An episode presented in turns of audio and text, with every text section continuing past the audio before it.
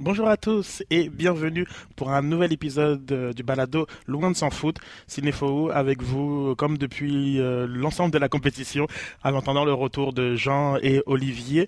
Mais très bien accompagné aujourd'hui. Dans, dans cet épisode, il sera évidemment question du dernier carré, de la finale de la Coupe du Monde et euh, ben, on a la chance de pouvoir recevoir deux collaborateurs d'exception, Vandril Lefebvre et Patrice Bernier, qui viendront mettre la table pour euh, ces euh, matchs on a toujours au programme euh, sur le rds.ca l'ensemble des offres balado. On a aussi euh, le canal FIFA avec une reprise des matchs. On a une application de réalité augmentée. Donc je vous invite à aller sur rds.ca. Il y aura aussi les tests de euh, Nicolas Landry que vous allez aussi avoir au balado, comme ça a été tout le cas durant la compétition. Donc sans plus tarder, on rejoint nos deux collaborateurs d'exception, Patrice et Vandril. J'ai le plaisir de les recevoir pour une première fois, les deux ensemble euh, au balado. Patrice, c'est ta deuxième. Hein, euh, merci beaucoup, hein, très généreux. Et euh, Vandril qui a fait un travail exceptionnel durant toute la compétition et qui, je suis très très ravi de l'avoir avec nous en plateau. Ah, merci Sid. Là, on, a, la finale parfaite. Hein. Ouais, parfaite. le, monde sait un petit peu ma, ma sensibilité, je la, cache et je la cache pas, mais à, l'équipe de France évidemment. Et de l'autre côté, c'est vrai qu'il y a la belle histoire de, cette Argentine-là, Messi, euh, qui pourrait remporter ce trophée-là, euh, qui est un trophée important, on le sait pour les Argentins et aussi euh, avec son équipe nationale, pour lui individuellement d'être capable de ramener ce trophée. Ça, ça, il y a deux beaux parcours, puis il y a aussi une nation qui ira à trois étoiles. Ça aussi, c'est quelque chose, franchement, c'est une finale rêvée à tous les niveaux. Pat? Ouais, ben, final, oui. Moi, j'aurais voulu que le Brésil y soit, mais comme j'ai dit, mon coup de cœur, c'était que Lionel Messi se rende à, la finale. Euh, et puis que potentiellement, oui, il est l'emporté. Mais quand on parle de tout, ben oui, écoute, as la France qui est championne en titre, as l'Argentine qui a l'histoire, je vais pas dire Cendrillon, mais l'histoire de Lionel Messi, on parle de lui, d'un des meilleurs de tous les temps. Il a eu cette guerre euh, ces dernières décennies et plus avec euh, Cristiano Ronaldo. Et si c'est pour être sa dernière Coupe du Monde, ben là, il est en finale et en établissant des records. Donc, je pense que pour tout le monde, les spectateurs, même les gens qui sont, sont juste embarqués pour la Coupe du Monde, qui ne sont pas nécessairement des gens de foot, c'est une finale qui permet de rêver et permet de s'accrocher à voir ben, qui euh, euh, double vainqueur pour la France ou ben, Lionel Messi finit euh, son cap international avec le trophée qui lui manque. Je te pique un peu, euh, Pat. Euh, donc, selon les tableaux, et en ayant en considération que tous les favoris finissent premiers, le Brésil serait donc euh, dans un des tableaux à la place de l'Argentine en finale. Ta finale parfaite, de l'autre côté, ce serait avec qui? La finale parfaite, si on dit puissance, qualité et tout, ce serait Brésil contre l'Angleterre. Si on parle d'effectifs et de compléter, ce serait Brésil contre l'Angleterre. Quand on parle de Valorisation euh, équipe A, équipe B. C'est bon. Euh, je vous ai lancé tout de suite dans le vif du sujet, euh, mais j'ai une tradition dans le podcast depuis ces 30 derniers jours de Coupe du Monde. C'est vraiment vous demander comment vous allez.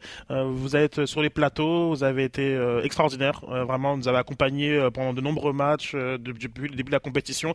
On a eu la chance de vous voir sur différents sujets, arriver aussi à faire ces libéraux, vraiment des points tactiques. donc que ce soit pour les personnes plus spécialisés, euh, les, fans finis, ou bien pour euh, le grand public. C'était toujours très intéressant de vous avoir euh, en plateau. Et, mais en fait, j'aimerais vraiment vous savoir comment ça va. Je vais commencer avec toi, Vandril. Comme là, tu arrives à la veille de la fin de compétition. Comment les sensations, les souvenirs, comment, comment tu vas? Ah, écoute, déjà, je note, je rebondis sur ce que vient de dire Patrice, je note que dans sa finale rêvée, il ne voulait pas affronter le champion du monde en titre il ne donne pas ce respect-là à l'équipe de France. C'est pas grave, c'est pas grave, Patrice. Non, mais il manque euh, Benzema, il manque Pogba. Vous n'êtes pas complet. On ferme la parenthèse. On ferme la parenthèse. Non, mais euh, comment ça va? Écoute, euh, super, franchement, comme, comme passionné de, foot, comme, comme on l'est, les trois ici en ce moment, je pense que quand tu es à ce niveau-là de la, de la Coupe du Monde, de la compétition, tu viens de passer un mois fabuleux. Euh, parce que tu as pris énormément de plaisir, tu as, vu, euh, vu du foot, tu as vu des belles équipes, tu as vu des belles histoires. Euh, tu as vu euh, tout ce qu'on aime aussi dans le foot, c'est-à-dire des supporters de différentes nations, de différentes cultures. Il y a quelque chose de beau et de prenant à ça. Donc, je pense que quand tu es passionné par ça, tu es heureux en ce moment, peu importe que ton équipe soit encore dans la compétition ou pas. Et derrière, ben, nous, on a un rôle qui nécessite de la vivre dans un format particulier. En la disséquant, en l'analysant, en, étant capable de, de communiquer les choses qu'on voit aux gens. Mais, euh, moi, je prends un plaisir fou. Donc, euh, être, là, puis voir, on parle d'affiche, avoir un France-Argentine quand même en finale pour couronner ce mois de, compétition, c'est fabuleux. Pat, je t'ai déjà posé la question, mais je te la repose aussi. Comment tu, comment tu vas? Euh, ça, va, ça va bien, c'est spécial, c'est la Coupe du Monde, un peu nostalgique puis content parce que tu arrives à la finale, c'est l'apogée de ce tournoi-là. Mais en même temps, Écoute, moi, si tu me dis, regarder du foot tous les jours, en plus en plein début de journée, donc j'ai le reste de la journée, euh, je me plains pas. Hein. Et, euh, mais surtout, je dirais que le facteur que le Canada y a participé, je crois que ça a accroché plus de monde parce qu'ils voulaient suivre ben, leur pays qui est là. Et en même temps, on sait quand tu arrives dans le dernier, dans la deuxième phase, ben, c'est la qualité qui, qui fait la différence. Et on l'a vu, les matchs la différence de pourquoi le Maroc passe pas, la Croatie passe pas. Mais dans le dernier tiers, tu as des joueurs d'exception qui permettent de justement de gagner des matchs ou d'avoir ces moments de magie qui, apportent à, cette. Euh, c'est pas pour rien que certains des mêmes pays se, se retrouvent en finale et ont les étoiles. C'est parce que les meilleurs joueurs au monde se retrouvent dans ces pays-là, ceux qui font la différence dans le dernier tiers surtout. Un cercle Après ça, comme Vandré l'a dit. Ouais, comme Vandré l'a dit, euh, le facteur d'être là, d'analyser les matchs, de vivre la compétition de cette façon-là, il euh, n'y a rien de mieux. C'est spécial. Euh, je répète, un peu nostalgique, elle arrive à sa fin, mais c'est bien juste avant Noël. Ça conclut avec le foot et après ça, ben, il y a la famille qui se rajoute et on verra qui aura ce côté euh, un peu plus content à la fin de dimanche, fin d'après-midi et soirée. ok, donc la, coupe du, la Coupe du Monde en hiver, c'est une bonne idée? Ben, franchement, je vais te dire, je suis habitué à l'été. Je pense que tout le monde le sait. Euh, les gens qui sont sur le côté, euh, la, passerelle, les patios, tu absorbes les matchs, tu es normalement en vacances un peu plus. Euh, mais ce que j'ai aimé, moi, c'est dans le jeu, j'ai senti la fraîcheur des équipes. Les joueurs sont à deux, trois mois de début de saison. Il y a ceux qui ont fini les saisons, qui n'ont pas les saisons étreignantes européennes. Donc, j'ai trouvé que le jeu était spectaculaire et qu'on a vu les équipes à point physiquement, même si oui, il y a eu des blessures, j'ai aimé pour le spectacle que les joueurs ne sont pas à la fin d'un cycle de 50-60 matchs, mais bien au départ de leur forme physique, de leur fraîcheur physique. Je ne sais pas si Messi, après une saison complète, 60 matchs, serait aussi frais qu'il est présentement. Donc ça, j'ai été agréable là-dedans et ça permet aussi au Qatar d'avoir la Coupe du Monde où ce qu'on sait bien, ça se reflète à être souvent dans les mêmes pays ou dans la même démographie de continent, l'Amérique du Nord, euh, l'Amérique du Sud ou l'Europe. Donc euh, ça, à ce niveau, je l'aimais. Mais revenons à la Coupe du Monde d'été. C'est sûr, c'est festival, c'est euh, le côté plus été et, et euh, festif pour nous autres. Quand on ira en terrasse ensemble en, 2026, euh, je te le promets. Euh, ben oui. on va revenir de côté terrain. Donc c'était une vraie Coupe du Monde avec trois continents représentés en demi-finale, de très belles histoires. on fera pas le bilan. je vais me réserver ça avec Olivier et Jean lundi prochain. On va revenir sur les deux matchs. on parlait un peu d'état de forme. Pour une équipe comme la Croatie qui se retrouve régulièrement dans ses euh, prolongations, euh, les matchs ne durent jamais 90 minutes de, leur côté. On a vu, euh, même avec un temps faible, qui a été suffisant finalement pour se faire éliminer dans le scénario contre l'Argentine. Vandril, sur ce Croatie-Argentine, à bout de souffle, est-ce que c'est trop rapide comme, comme analyse ou il y a vraiment eu un moment puis deux, et finalement ça a été trop euh, pour euh, remonter la pente euh, écoute, moi, l'expérience qui, est, la nôtre à Patrice et moi m'a appris une chose, c'est que dans les matchs de, très haut niveau, comme peuvent l'être, tu vois, une demi-finale de, Coupe du Monde, où les enjeux, notamment sur la psychologie, sont importants dans, dans, la gestion des matchs, tu sais, encaisser le premier but, ça change beaucoup de choses. Encaisser ou marquer le premier but, ça change beaucoup de choses. Euh, à ce niveau-là dans ce genre de match parce que tu sais que les occasions, euh, elles seront plutôt rares en théorie. Elles sont capitales si jamais tu les as. Donc, tu comprends là où je m'en vais avec ça, c'est que ce premier but argentin, le, penalty qu'ils ont été capables d'aller chercher sur une, tu vois, une erreur de Lovren qui anticipe et qui anticipe trop tôt, ne lâche pas Alvarez. Ben, ça fait la différence. Le ballon est envoyé, Alvarez a pris l'intérieur, il se présente dans la surface. Gère mal son truc, mais au final obtient un penalty. Euh, mais s'il le transforme 1-0 au bout de 35 minutes, ça vient de changer énormément la chose. Et après ça, tu as le deuxième coup de massue, qui est encore une fois un peu, un, tu vois, un, but qui sort de nulle part, parce que Alvarez a des contres favorables incroyables. Le match a changé à partir de là. La fatigue, bah, elle se fait, oui, d'autant plus importante parce que tu tires de l'arrière.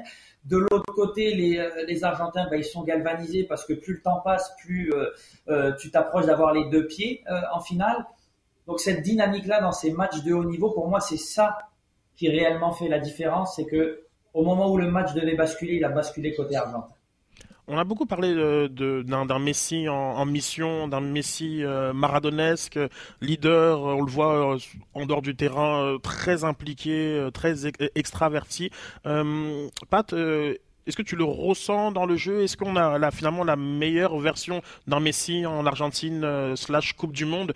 Oui, c'est pas Messi 2009, 2010, 2011 là, mais tu as l'impression quand même que c'est sa meilleure Coupe du Monde, tout simplement? Oui, bon, les stats le prouvent, mais je dirais que c'est surtout à cause que il semble libéré. Euh, depuis la, Copa América, il a pris ce, rôle de leader. Et beaucoup l'ont mentionné, peut-être qu'avant, c'est parce qu'il y avait toujours d'autres cadres. Il y avait Mascherano, au Barça, il y avait toujours Xavi, Iniesta et compagnie. Et donc, il pouvait juste se concentrer, se focaliser à moi, je suis l'homme qui fait la différence sur le terrain.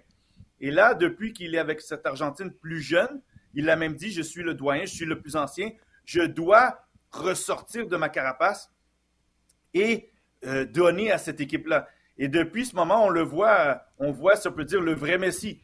Euh, un se permet de, dire ce qu'il pense après les matchs, même d'aller, je ne vais pas dire narguer, mais d'aller voir Vengal, lui mentionner, dire hey, j'ai entendu tes paroles, je les ai retenues, et tu parles trop. Ce qu'on ne voyait jamais de Messi.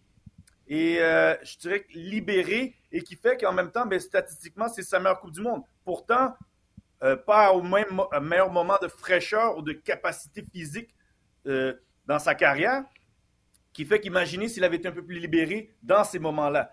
Mais voilà, ça fait qu'il a cinq buts, il est à égalité avec Mbappé, il contribue, il part, il, euh, et surtout, je pense que les joueurs ressentent son leadership, que si lui, il est calme, serein, ben les autres sont calmes, sereins et ils font le travail.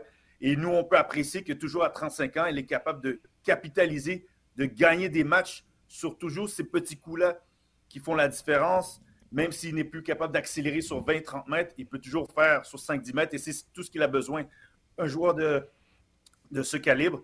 Donc, euh, c'est plaisant de le voir, je dirais, pas aussi stressé euh, mm. et, euh, et d'embrasser de, son rôle de leader, pas juste technique, mais aussi leader charismatique de cette équipe. Et on le voit. Et je pense que l'Argentine, maintenant, l'a accueilli en temps au même niveau que Maradona parce qu'il voulait voir le vrai Argentin en lui. Le gars qui se laisse un peu libre puis qui, qui se permet de, de narguer les, les, la FIFA, les arbitres, et ce qui est un peu dans l'essence des Argentins, je dirais, surtout dans cette Coupe du Monde. Oui, on le voit dans la communion avec euh, les, supporters, il est très euh, différent. Il y a eu des flashs un petit peu.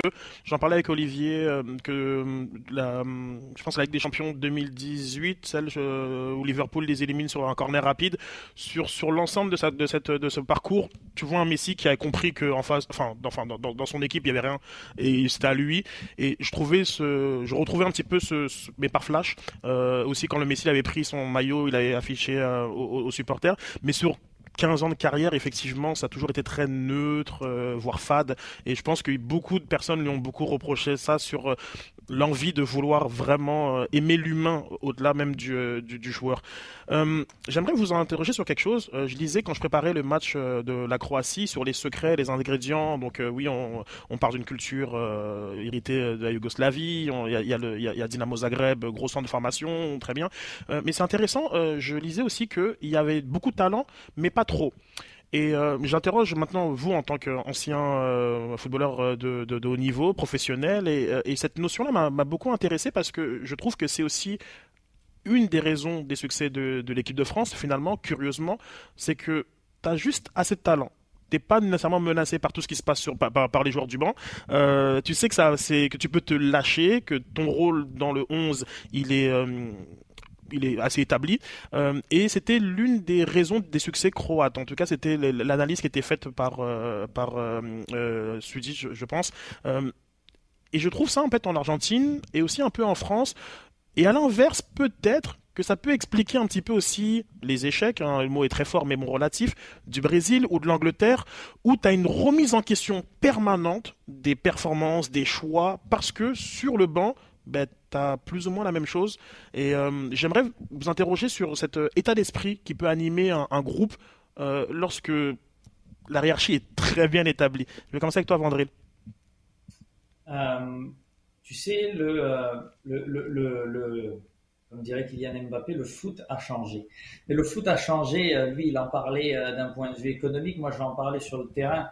Le foot a changé pendant la fin des années 2000 et le début des années 2010 et jusqu'à une grande partie. C'était très influencé par, par les Espagnols, par avoir des joueurs de foot qui sont tous finalement des milieux de terrain, ou du moins, voyons-le à l'inverse, tous capables de jouer partout. C'était ça le genre de joueur qu'on recherchait. Euh, c'était ça le genre de joueur qu'on amenait à mettre sur le terrain dans ces grandes compétitions. Et ça faisait notre force et c'est ça un peu le, modèle. Tout le monde est capable de parler un peu le même foot, etc. Maintenant, on l'a dépassé, c'est-à-dire qu'on a intégré ça comme logiciel, mais on est revenu en arrière sur quelque chose de plus spécifique à dire, en fonction de ce qu'on veut atteindre, voici ton rôle et voici comment tu vas le jouer. Donc, à l'intérieur du 11, on va chercher des spécialisations définies en fonction de, la position sur ce qu'on veut être. Le, as raison, la France est comme ça, la Croatie était comme ça.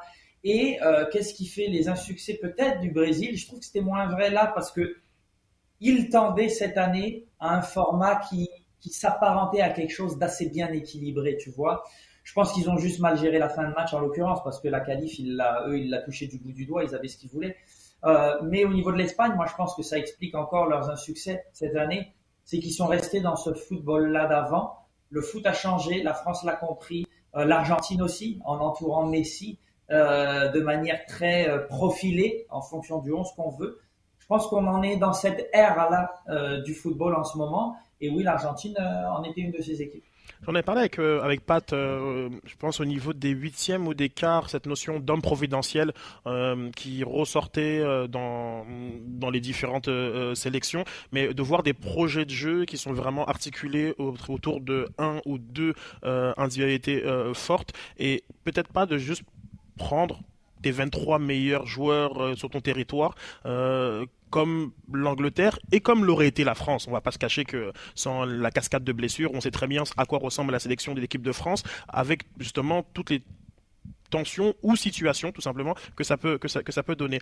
Là, on a une équipe de France. J'ai lu une statistique euh, où euh, Mbappé a 0.19 actions défensives. C'est un total abyssal. comme c'est le pire euh, dans, dans, dans, le travail défensif à l'échelle des, des, des, quatre équipes qui étaient encore en lice.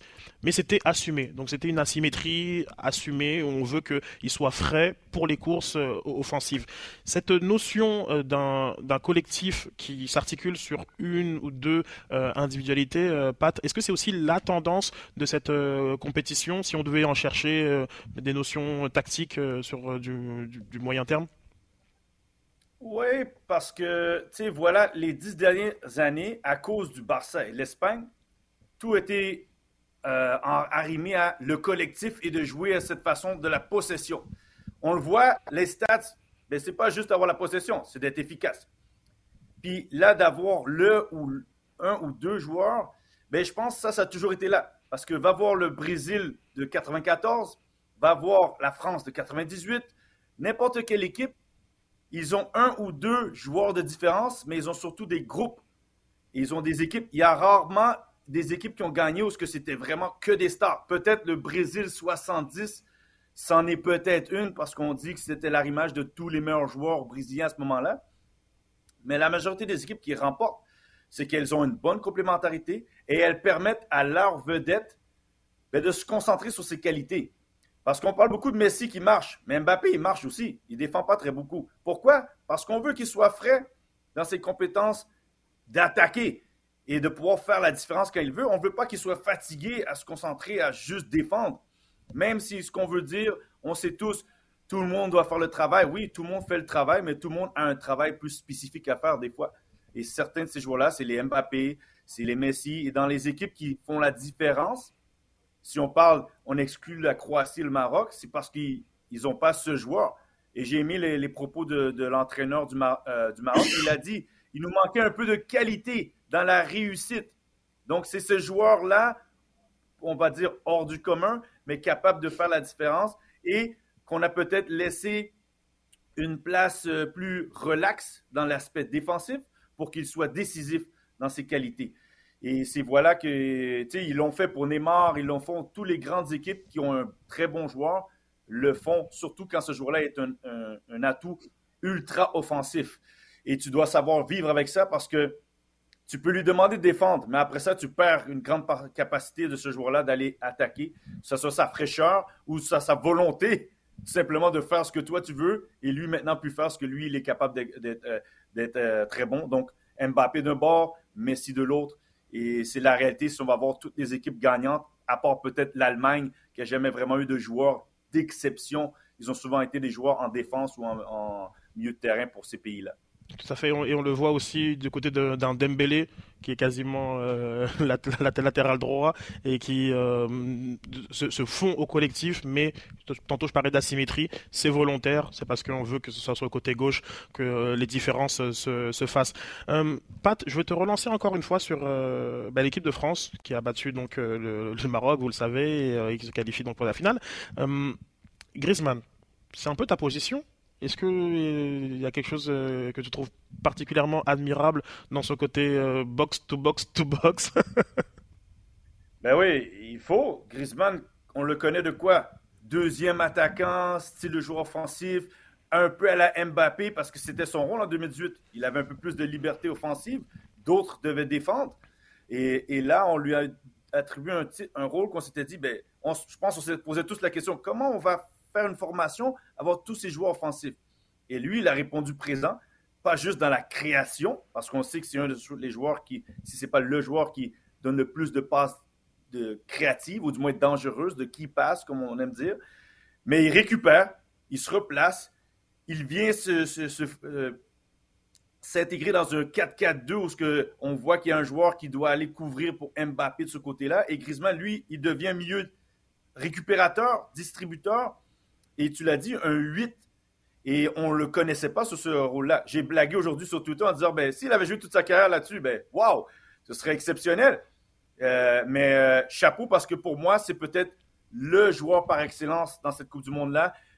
Si on n'attribue pas juste la statistique de faire la différence à Messi ou à Mbappé, parce que lui, il est complet dans sa performance dans le tournoi.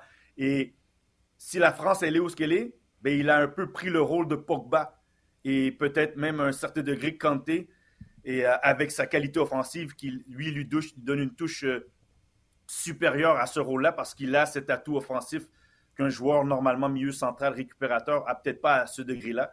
Donc Griezmann, euh, c'est sûr, joueur par par excellence de la France, et clairement un des candidats, si la France serait pour gagner, d'être joueur par excellence du tournoi. Ce sera intéressant à, suivre parce que la FIFA, généralement, il regarde celui qui a le plus de followers euh, sur Instagram. c'est lui qui a l'homme du match. mais, mais, c'est vrai. et, sans, euh, pour aller dans ton sens, il a aussi 21 euh, passes qui mènent à un tir et il mène à ce chapitre-là sur l'ensemble de, la compétition. Vandril, je vais refaire aussi à, ta propre expérience. tu as été amené dans ta carrière à parfois remplacer des joueurs établis et de devoir livrer la marchandise de façon euh, peut-être un peu inattendue. Euh, et quand ce que je vois le Konaté de sélection en, équipe de France. Je peux aussi parler de Upamecano qui devait avoir euh, six sélections grand, grand maximum lorsqu'il a commencé cette, cette, compétition. Dans quel état d'esprit demi-finale de, Coupe du Monde, tu, dois, venir remplacer à dernière minute, euh, mais tu dois livrer la marchandise et tu le fais bien parce que je pense que moi, à titre personnel, c'était le meilleur joueur de, l'équipe de France, même si bon, Griezmann, ça se défend tout à fait aussi. Comment, comment, enfin, comment ça peut se passer dans la tête d'un, justement, dans, la tête professionnelle À un moment donné, on te dit, bon, bah, si Nesta est blessé ou Simon est blessé, bon, allez, toi, euh, va jouer à leur place là avant le Vendril. Euh, j'aimerais un peu que tu me parles un peu de ça. Bon, il faut voir aussi que Konaté avec l'équipe de France, oui, on lui demande de venir comme ça, un peu sur le, sur le pouce d'une certaine manière, parce qu'on soupçonne que si Upamecano n'avait pas eu de problème, Konaté ne joue pas ce match hier de demi-finale de Coupe du Monde. Oui, mais ça demeure un joueur euh, qui est titulaire en club et qui connaît déjà le très très haut niveau. Donc euh, c'est un joueur, même s'il est jeune, qui a déjà cette expérience-là dans un autre environnement, mais avec lequel il peut, si tu veux, euh, étalonner son, sa préparation, étalonner sa manière de d'approcher cet événement qui, à coup sûr, intervient dans sa vie, de jouer une demi-finale de Coupe du Monde. Tu vois, il a quand même des, des standards où il, il, part pas non plus de très très loin. Après, pour lui, c'est, euh, je pense que ce qui joue beaucoup en sa faveur, c'est très contextuel à cette équipe de France. Je pense que cette équipe de France a eu une vraie volonté assumée au moment où les blessures sont arrivées. Peut-être que ça se préparait après la Coupe du Monde, mais que les blessures arrivant euh, dans la période avant ont fait devancer le calendrier. Mais je pense qu'il y a un clair renouvellement de génération de cette équipe de France visant à ce que ce soit Mbappé et sa génération à 2-3 ans près qui deviennent les leaders et qui prennent en main cette équipe de France. On veut clairement mettre Kylian euh, dans les meilleures dispositions pour la prendre sur ses épaules, cette équipe de France, et, la rendre dominante pour les dix prochaines années. Donc Konaté, ce que je veux dire, c'est qu'il s'inscrit là-dedans. Il est de cette génération, il y a une forme d'uniformisation de, de cette génération-là. Je pense qu'il est bien dans le groupe à se voir hein, euh, ce que communique euh, l'équipe de France en termes de contenu. Ce groupe-là vit bien, donc quand Konaté il a embarqué, je pense qu'il le fait dans un contexte qui est plus facile si jamais il n'y avait pas eu les blessures en début pour moi. Merci beaucoup, euh, c'est très, très euh, éclairage très intéressant. Euh, on avait deux, des questions de nos auditeurs, on va faire rapidement. Tantôt on a parlé d'un peu d'Angleterre. Il y avait deux questions, l'une de, de, Laurent Bourgo qui nous demandait est-ce que la sélection argentine est plus forte que la sélection de l'Angleterre? Donc je vais la mettre dans ta cour, Pat. Et dans la, même veine, Thomas Villeneuve qui nous demandait est-ce la fin d'un cycle pour l'Angleterre de Southgate? Celle-là, moi je vais répondre non, pas du tout. Peut-être peut la fin pour lui, mais en même temps, vu qu'il a coaché les, moins de 16, les moins de 18 et qu'il a de nombreux joueurs euh, qui sont un peu ses joueurs, ce serait intelligent, je pense, de la part de la fédération anglaise de continuer avec euh, Southgate dans la dynamique de la demi-finale de, Russie 2018, finale de l'Euro 2020 euh, et c'est pas une honte de sortir contre la France en, en l'ayant même dominé en quart de finale de Coupe du Monde. Donc ça c'est ma lecture. Argentine versus Angleterre, Pat, comment tu t'évaluerais ben, ça? Si on parle si on parle de force de frappe et de qualité, puis je dis de l'effectif, hein, parce que si tu penses 11 contre 11, c'est assez débattable l'Angleterre et l'Argentine. Mais si tu parles de la qualité de l'effectif, l'Angleterre, elle, est devant. Parce que on peut se permettre d'avoir Jack Grealish sur le banc, Marcus Rashford sur le banc. Euh, et donc, Phil Foden n'a pas commencé le tournoi. Ça, c'est vous dire que, puis on considère en Angleterre qu'il est un, si ce n'est pas le meilleur joueur anglais en actualité. Donc, ça vous dit que l'Angleterre, en tant qu'effectif, avait beaucoup plus de choix et, n'est pas centré sur une personne, mais avait un effectif beaucoup plus large. Puis après ça, on peut parler de valorisation. Si vous regardez les équipes qui ont le plus de valeur sur le marché, ben, c'est le Brésil, la France et l'Angleterre. Et ils sont au niveau de milliards de dollars de valeur. Et après ça, les autres tombent dans les centaines de millions. Ça vous dit juste ben, la qualité de joueurs dans les clubs qui jouent. C'est Liverpool, c'est Man City, c'est Manchester United et l'Argentine, même s'ils ont beaucoup de talent. Puis n'oublie pas, l'Argentine aussi, c'est une équipe qui est quand même qui rajeunit. Euh, Messi en étant, lui, la fin d'un cycle, mais plusieurs autres, ce sont les Alvarez de ce monde qui rentrent, qui vont peut-être être là pour les dix prochaines années. Mais l'Angleterre, sur papier, était une meilleure équipe que l'Argentine euh, là, après ça, le 11 contre 11, c'est débattable. Mais euh, en termes généraux d'effectifs des 26 hommes, euh, l'Angleterre a une meilleure équipe que l'Argentine. Merci, merci.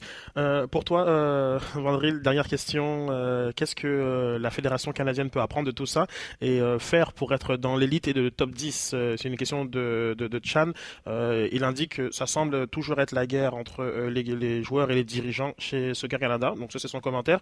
Mais l'apprentissage général peut-être de, de l'équipe canadienne en vue de 2026 et des échéances qui aura entre temps. On rappelle qu'il y a deux Gold Cup et probablement il y a aussi la Ligue des, des, des Nations euh, et aussi l'invitation euh, à, à, la Copa.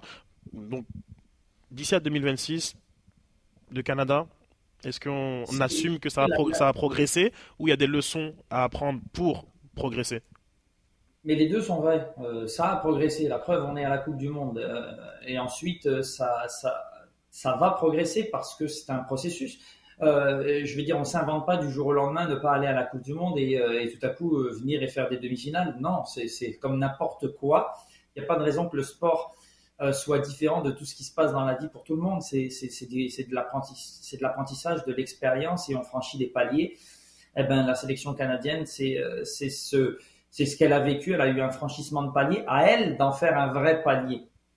À elle d'en faire une capacité. On le sait, la prochaine on y est parce qu'on est qualifié, mais de répéter cet exploit, de pas de pas s'asseoir sur le fait qu'on y est parce qu'on est euh, parce qu'on va être organisateur, de, de, continuer de mettre en place les balises qui étaient censées nous y amener, qui nous ont fait devancer le calendrier, et de croire en ce processus en allant chercher ensuite l'optimisation.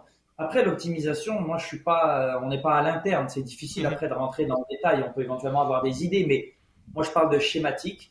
C'est il y a des franchissements de paliers, on est dans un processus qu'on a mis en œuvre, on a eu le bonheur de devancer le calendrier c'est très bien. Maintenant, allons chercher ces optimisations-là qui nous permettent de consolider ce palier-là et commencer à grappiller pour aller vers le suivant.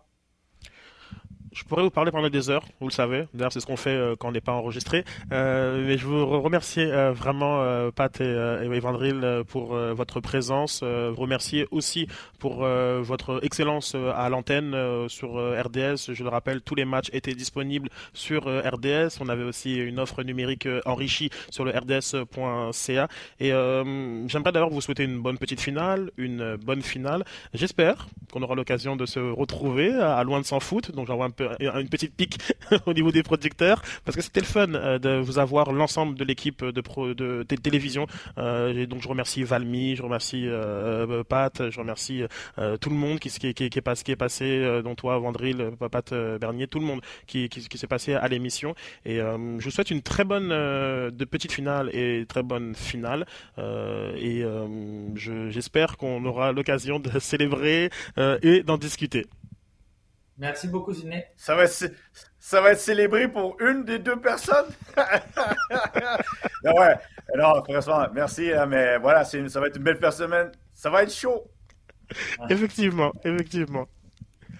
On euh, se dirige euh, du côté euh, de Doha et avec mon, compagnon de route, je remercie aussi Nicolas de, la présence durant toute cette compétition.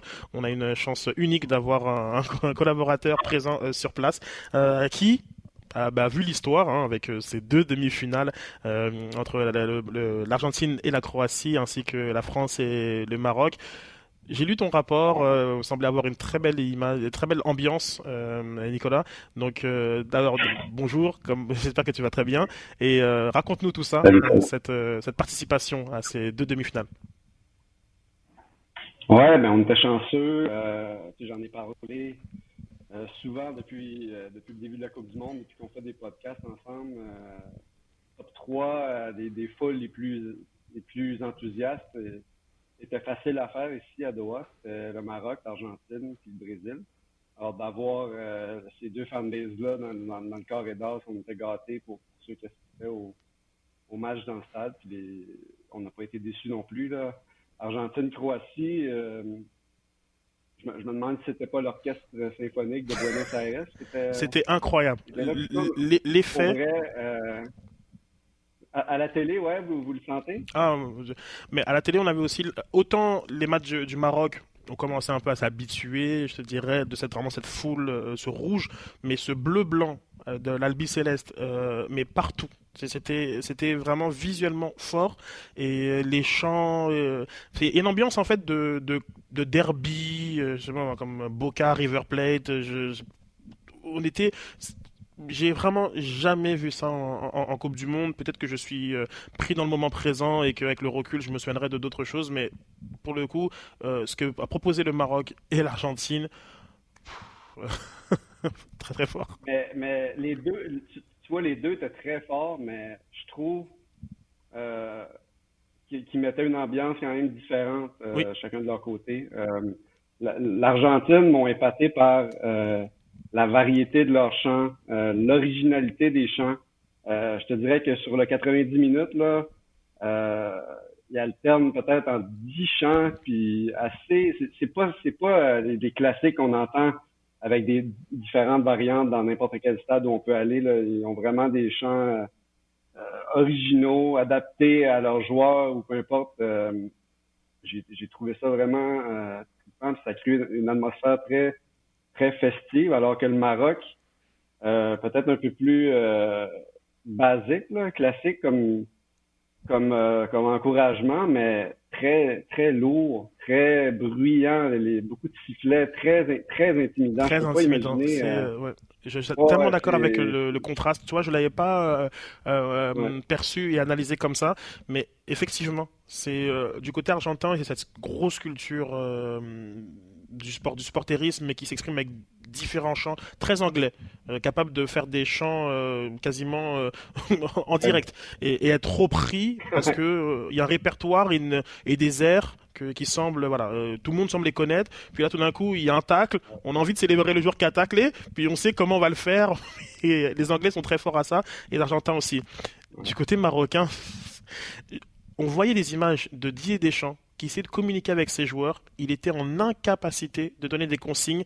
C'était tout le monde. à chaque fois, tu voyais, euh, tu as l'impression que le bruit était euh, physique.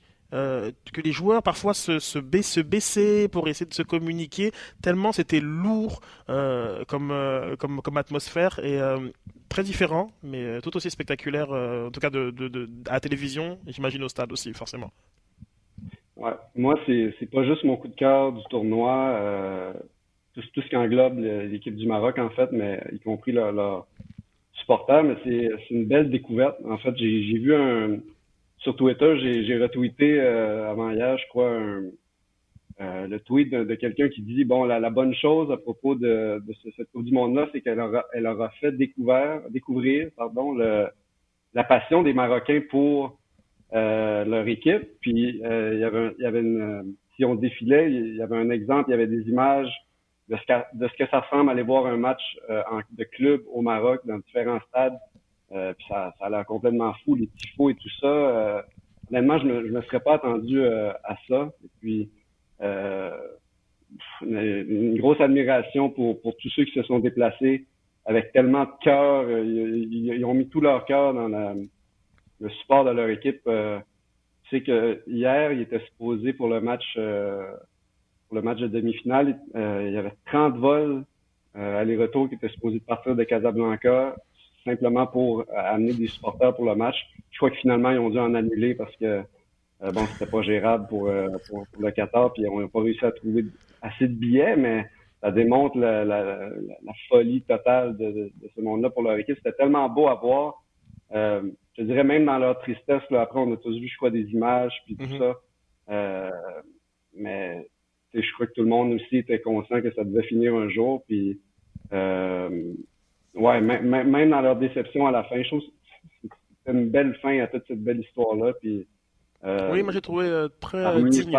parmi les plus beaux souvenirs, ouais, ouais. J'ai trouvé très digne, très, très classe euh, dans leur attitude sur, sur la fin, mais pareil du côté croate. donc c'était pas c'était pas pays Argentine hein, sur sur les fins de match. Ouais. Ben, J'allais te poser la question. Euh, oui, vas-y, Nico. J'allais dire, il n'y a, pas de, a pas de honte non plus. Je pense que tout le monde comprenait qu'il n'y avait pas de honte euh, à s'incliner contre la France, surtout de la façon qu'ils l'ont faite. Le Maroc euh, en, a, donné plus que pour son argent, je crois, à, l'équipe de France. Alors, il n'y a, pas de honte à retourner à la maison après une ben, puis ils ne retournent pas à la maison, ils, se battent, ils ont la chance de se battre pour la troisième place. La, la fameuse petite finale. ouais, ouais, ouais, voilà qui avait été remporté euh, par la Belgique contre euh, l'Angleterre euh, en 2018. C'est toujours des très bonnes questions de quiz, les, petites finales. tu m'as parlé du, Maroc, c'était une question que j'avais pour toi. Qu'est-ce que tu retiendras? Donc il y a cette, cette ferveur, il y a cette découverte à la fois d'une culture et de, d'habitude et de, de, façon, de façon de faire. Tu as passé quand même 30 jours de l'autre côté de la planète. Qu'est-ce que tu retiendras peut-être euh, d'autres, je te dirais encore une fois, peut-être des rencontres, euh, de visites. Euh, c'est, une expérience unique, privilégiée pour nous de pouvoir te parler comme ça en direct de, Doha. Qu'est-ce que tu rapporteras de, ce voyage? Ah, mais c'est des souvenirs impérissables, c'est sûr. Avant, ben, d'être journaliste, tout journaliste sportif a été un ben, a été et est un grand fan de sport à, la base. Alors d'assister à, à, cet événement-là qui est, euh, je sais pas si tu veux le mettre en avant des Jeux Olympiques en termes de plus gros événements sportifs de la planète, mais c'est oui, l'expérience d'une vie. Pour un pour un journaliste professionnellement, c'est l'expérience d'une vie. Personnellement aussi, euh, même si euh, on, on, en a parlé dans le passé. Euh, il y a des moments de fatigue, il y a des moments où euh, tu es moins content un peu de ton travail, il y a des moments euh, d'euphorie, c'est des, petites montagnes russes, mais euh, à, mon retour, c'est sûr que je vais regarder un, je vais regarder ça d'un œil majoritairement positif. moi, je voulais te parler de, de, l'ambiance générale parce qu'on a parlé de l'ambiance dans les stades, mais on se demandait tous de quoi ça allait avoir l'air, une Coupe du Monde dans un pays euh, qui est pas reconnu du tout pour sa culture euh, soccer, au contraire.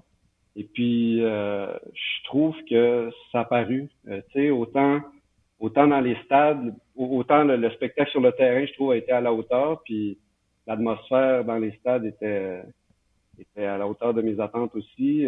autour, je suis obligé de te dire que je reste sur mon appétit. Mhm.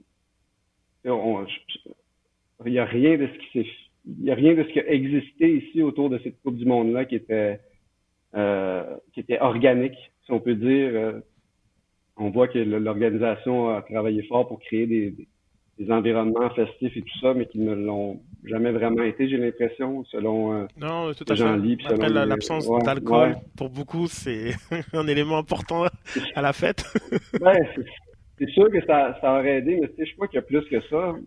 Euh, je sais pas, tu sais, j'essaie de visualiser dans quatre ans à, Mexico, à Atlanta ou à Toronto. Malheureusement, il n'y aura rien à Montréal, mais il n'y aura pas besoin. Oui, bien sûr qu'on va organiser des, des fan zones puis des trucs comme ça pour rassembler les gens, mais je peux très bien voir aussi des, des célébrations spontanées popper ici et là dans, euh, à travers la ville, dans différents quartiers. Euh, mm-hmm. ça, ça, va se faire naturellement, alors qu'ici, on a travaillé fort pour créer ça, puis j'ai jamais senti euh, vraiment, euh, la ville vibrer au rythme de, de cet événement-là. Tout avait l'air un peu euh, fake, si on peut dire. Euh, Doha n'étant pas une ville festive à la base, je pense pas qu'ils ont, ont, réussi à créer euh, le, climat de célébration et de festivité qui, qui, qui, avait l'objectif de, de, de créer. Et comment ça se passe euh, en ce moment dans, dans la salle de presse? On, on, est à la veille d'une finale. Euh, J'imagine qu'il y a une forme d'effervescence un petit peu. Il y a le fait que Messi, euh, l'un des joueurs euh, les, les, plus grands de l'histoire du football, si ce n'est le plus grand, est en finale et qu'on va sûrement voir l'histoire ce, ce, dimanche. Est-ce que tu, tu, ressens ça en, en partie auprès de, de, de, collègues et dans le grand Media Center? Euh, ben, je suis pas allé depuis euh, les demi-finales. Aujourd'hui, j'ai pris une petite journée euh, relax, loin de tout ça. Mais euh, oui, non, mais c'est autant, je te dirais, les les fans marocains ont été en majorité. il y a énormément de journalistes argentins, c'est c'est la grosse histoire. C'est sûr que c'est ce que tout le monde suit, pour ne pas dire souhaite. Euh, je crois que ouais. Euh, la, la plupart des, des, gens ici vont euh, vont supporter, euh, ben, vont souhaiter secrètement ou pas une victoire de l'Argentine pour voir ouvertement. Euh, ouais. Ouais, non, c'est ça. Les journalistes, on a beaucoup, on, s'est beaucoup moqué amicalement des journalistes marocains depuis le début de nos shows, mais les Argentins sont capables d'être chauvins aussi. Hein, On l'a vu, euh, il y a récemment une, interview qui circule euh, d'un journaliste ou une journaliste qui n'a pas de questions, mais simplement une tirade d'admiration envers Messi et, c'est magnifique. Et puis effectivement, c'est aussi cette, cette différence culturelle dont on a, parlé, la manière de, vivre euh, et de documenter le, le sport très différente d'un pays à l'autre. Euh, mais euh, c'est vrai que comme tu l'as dit, l'effervescence en dehors des, des stades n'est pas présente. Donc je me demandais si en salle de presse on sentait quand même cette finale qui va être couverte. Donc finalement, c'est le, le, plus gros événement euh, de la compétition, la, finale. Est-ce que ça se traduisait vraiment par une plus grosse euh, dynamique, euh, atmosphère du côté de, des médias? Ouais, ben, comme je t'ai dit, j'ai pas pu côtoyer de collègues depuis que la, finale est, est, confirmé. Euh, alors, j'avais une petite euh, question euh, par rapport par rapport à la galerie de presse. Je sais pas.